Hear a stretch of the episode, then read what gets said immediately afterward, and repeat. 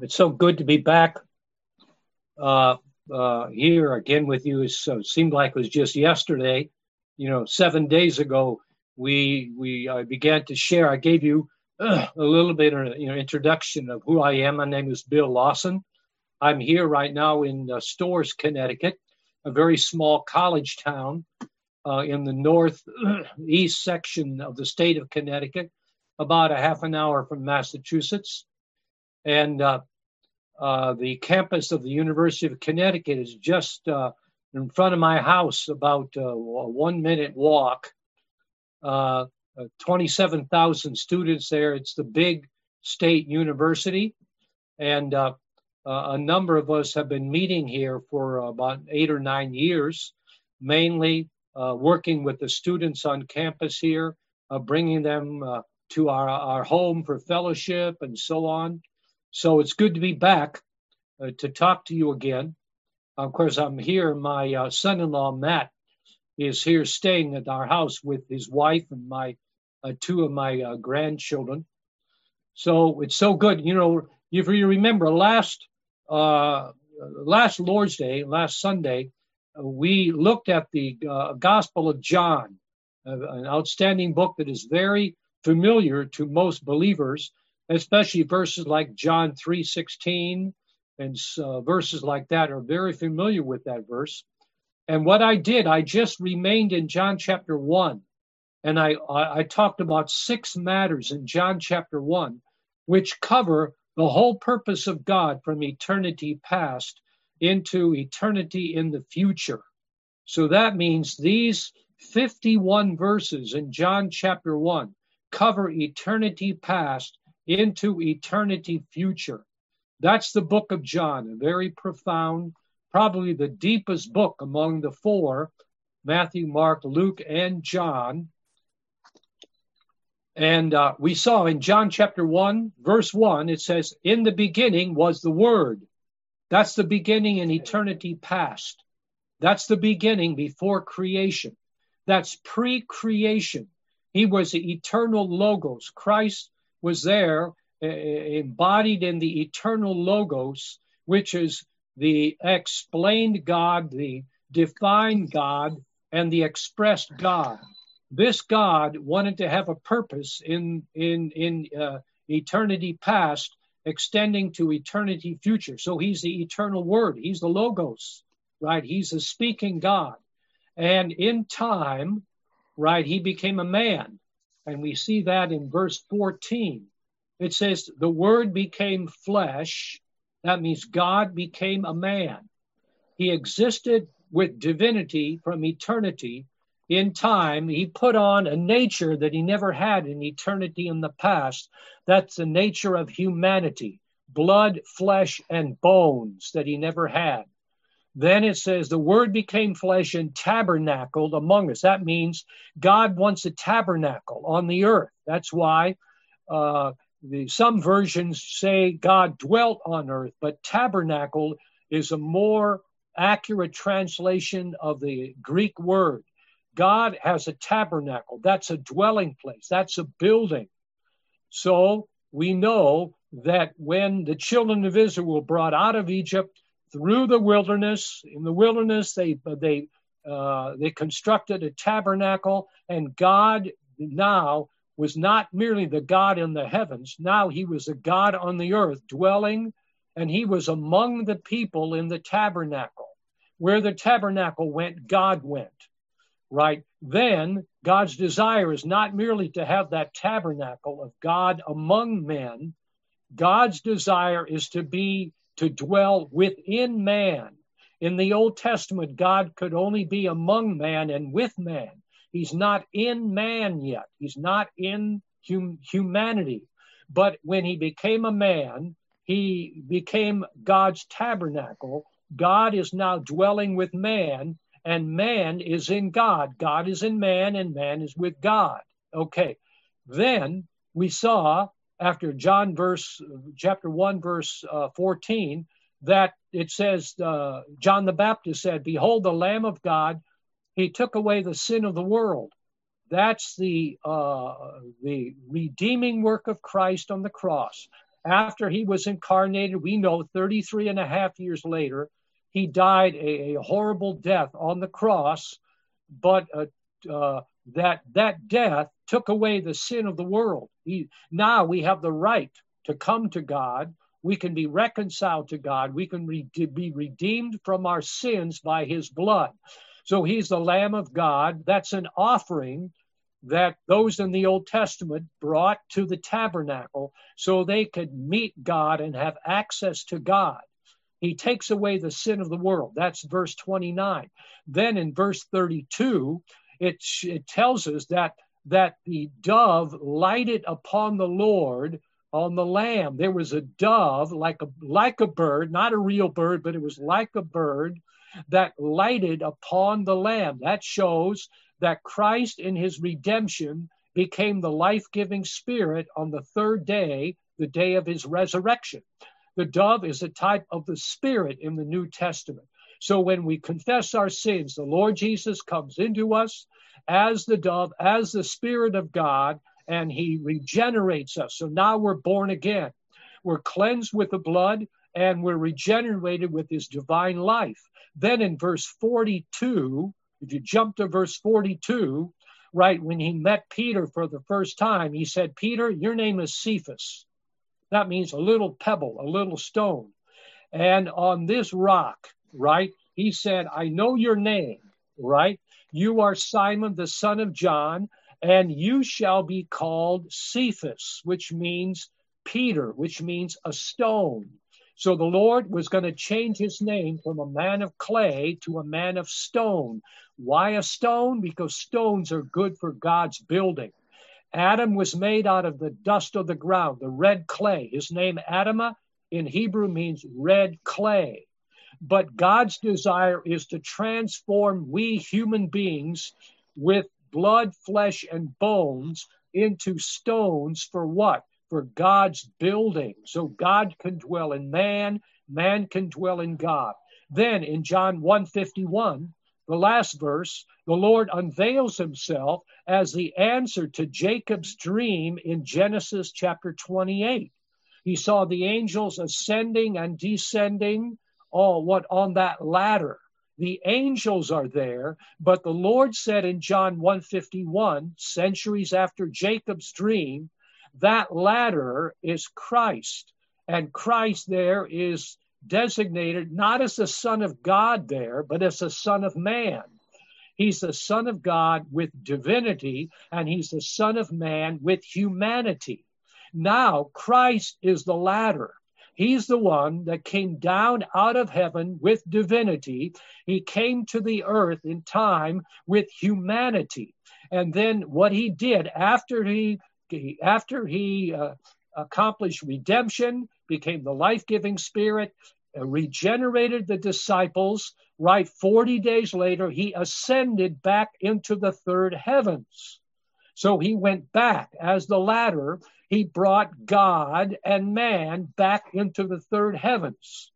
And now that eternal building of God and man, man and God, is realized in the last two chapters of the book of Revelation, chapters 21 and chapters 22. So you have John 1 1, John 1 14, John 1 29, John 1 32, John 1 42, and John 1 51. Okay. Then, if you look at Genesis chapter 2, I know I'm going fast, but I have limited time when God created man, Adam, and right after he created the man Adam, Adam was alone without a, without a helper, without a match. So God wanted a helper to match Adam, exactly like Adam. So he put Adam to sleep on the cross, in a sense. If you read Romans chapter 5, Adam is a biblical figure and type of the coming Christ.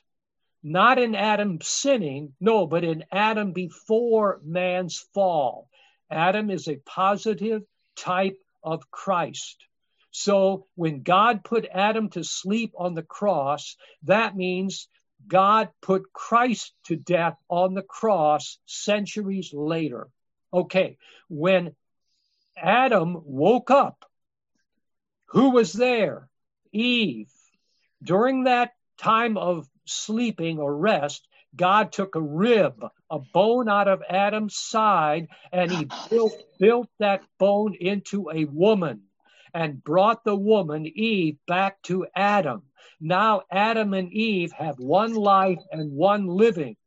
The rib that God took from Adam, which is the divine life that God had in Christ, that life produced the church, the body of Christ, and it's a building. It said, it said that Jehovah built this woman out of the rib of Adam. So in Genesis 2 is the first sign that God wants a building.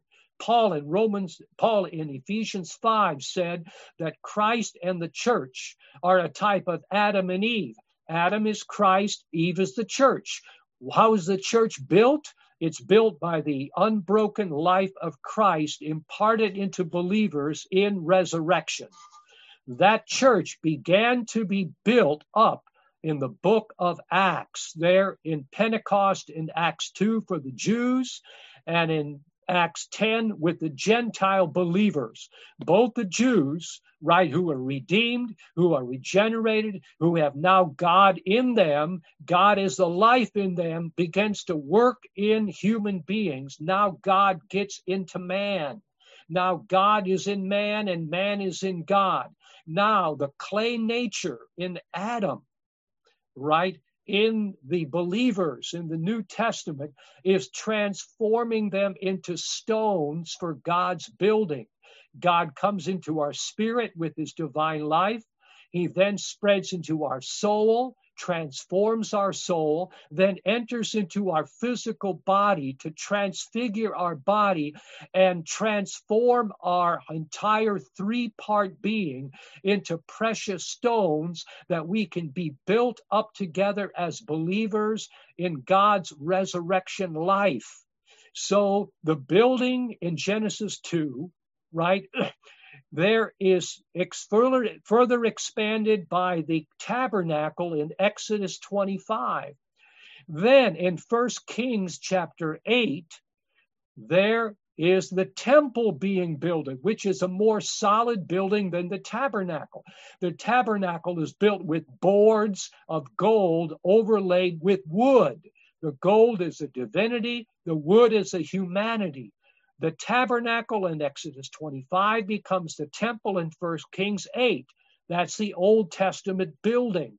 But when God came as a man in the New Testament, he no longer wants a physical building. He is after a building to build himself into man and to build man into God. By redeeming us, his life comes into us, transforms us, changes us from clay to precious stones. And that's John chapter 1. Because in John chapter 1, he's the tabernacle. In John chapter 2, the Lord said, Destroy this temple, destroy this body of his, destroy this temple, not the physical one, but he himself, the Lord Jesus, is now the temple of God. If you destroy me, my body is God's temple where God is dwelling. In three days I will raise it up. And this spoke about the temple of his body. In resurrection, the enemy destroyed, he tried to destroy the Lord's physical body, but in resurrection, the Lord resurrected his entire being to bring into uh, realization God's God's spiritual body, the church, the believers, composed of all the born again believers who are built together, meeting together, fellowshipping together, singing together, praying together, and, and testifying together. That's the building God is after a building of God in man and man in God. In Matthew 16, the Lord, right, he told Peter, Peter, you're a stone. You're a little you're a little pebble. That's the Greek word petros, P E T R O S, a little pebble, pebble, right? I, upon this rock, That's the Greek word Petra, P E T R A, a massive rock like the Rock of Gibraltar that I visited in Europe years ago. Peter is a little Petros. Petra is the Greek word for a gigantic rock, which is Christ. On Christ, who is the Son of the living God, with his divine nature, with his human nature getting into us, Christ is going to build his church. That's the building that God wants. Then in Acts 2, the building came into being on the day of Pentecost the Jewish believers, and then in Acts 10, the Gentile believers became members of the body of Christ, began to grow in life, began to express God, began to spread the church life over the known world at that time in Asia, in Europe, going all the way to Rome. That's God's building. It was being spread, it was being built up on the earth centuries ago. Then Paul, in his first Corinthians chapter 3 chapter, he told the Corinthian believers, You are God's farm, God's building. And we would say, What? Paul, what do you mean? We believers, Christians meeting as the church in Corinth, we are God's farm. That means God is growing Christ in us. He wants to grow Christ in us to such an extent that we become God's building. So he talks about wood, grass, and stubble, which are not good for building. Then he talks about gold and silver and precious stones. That's the building material the Lord wants to use to build us into the body of Christ, the church. Then eventually, in Revelation, you have the final product. John talks about the tabernacle in chapter 21, verse 3. There's the tabernacle. The same tabernacle was back in Exodus, right? And so on. The tabernacle of God, there is in uh, Revelation chapter 21. The tabernacle is what God dwelling in a corporate group of millions of believers for eternity. We will be on this earth as God's dwelling place. Where's the temple? It says, John the apostle said, I don't see any temple, right, in Revelation 21 and 22, right? 21 verse 3 and 21 verse 22. Why? Because the tabernacle now is where God dwells in man. The temple now is the same building where man dwells in God. God dwells in man to be the tabernacle.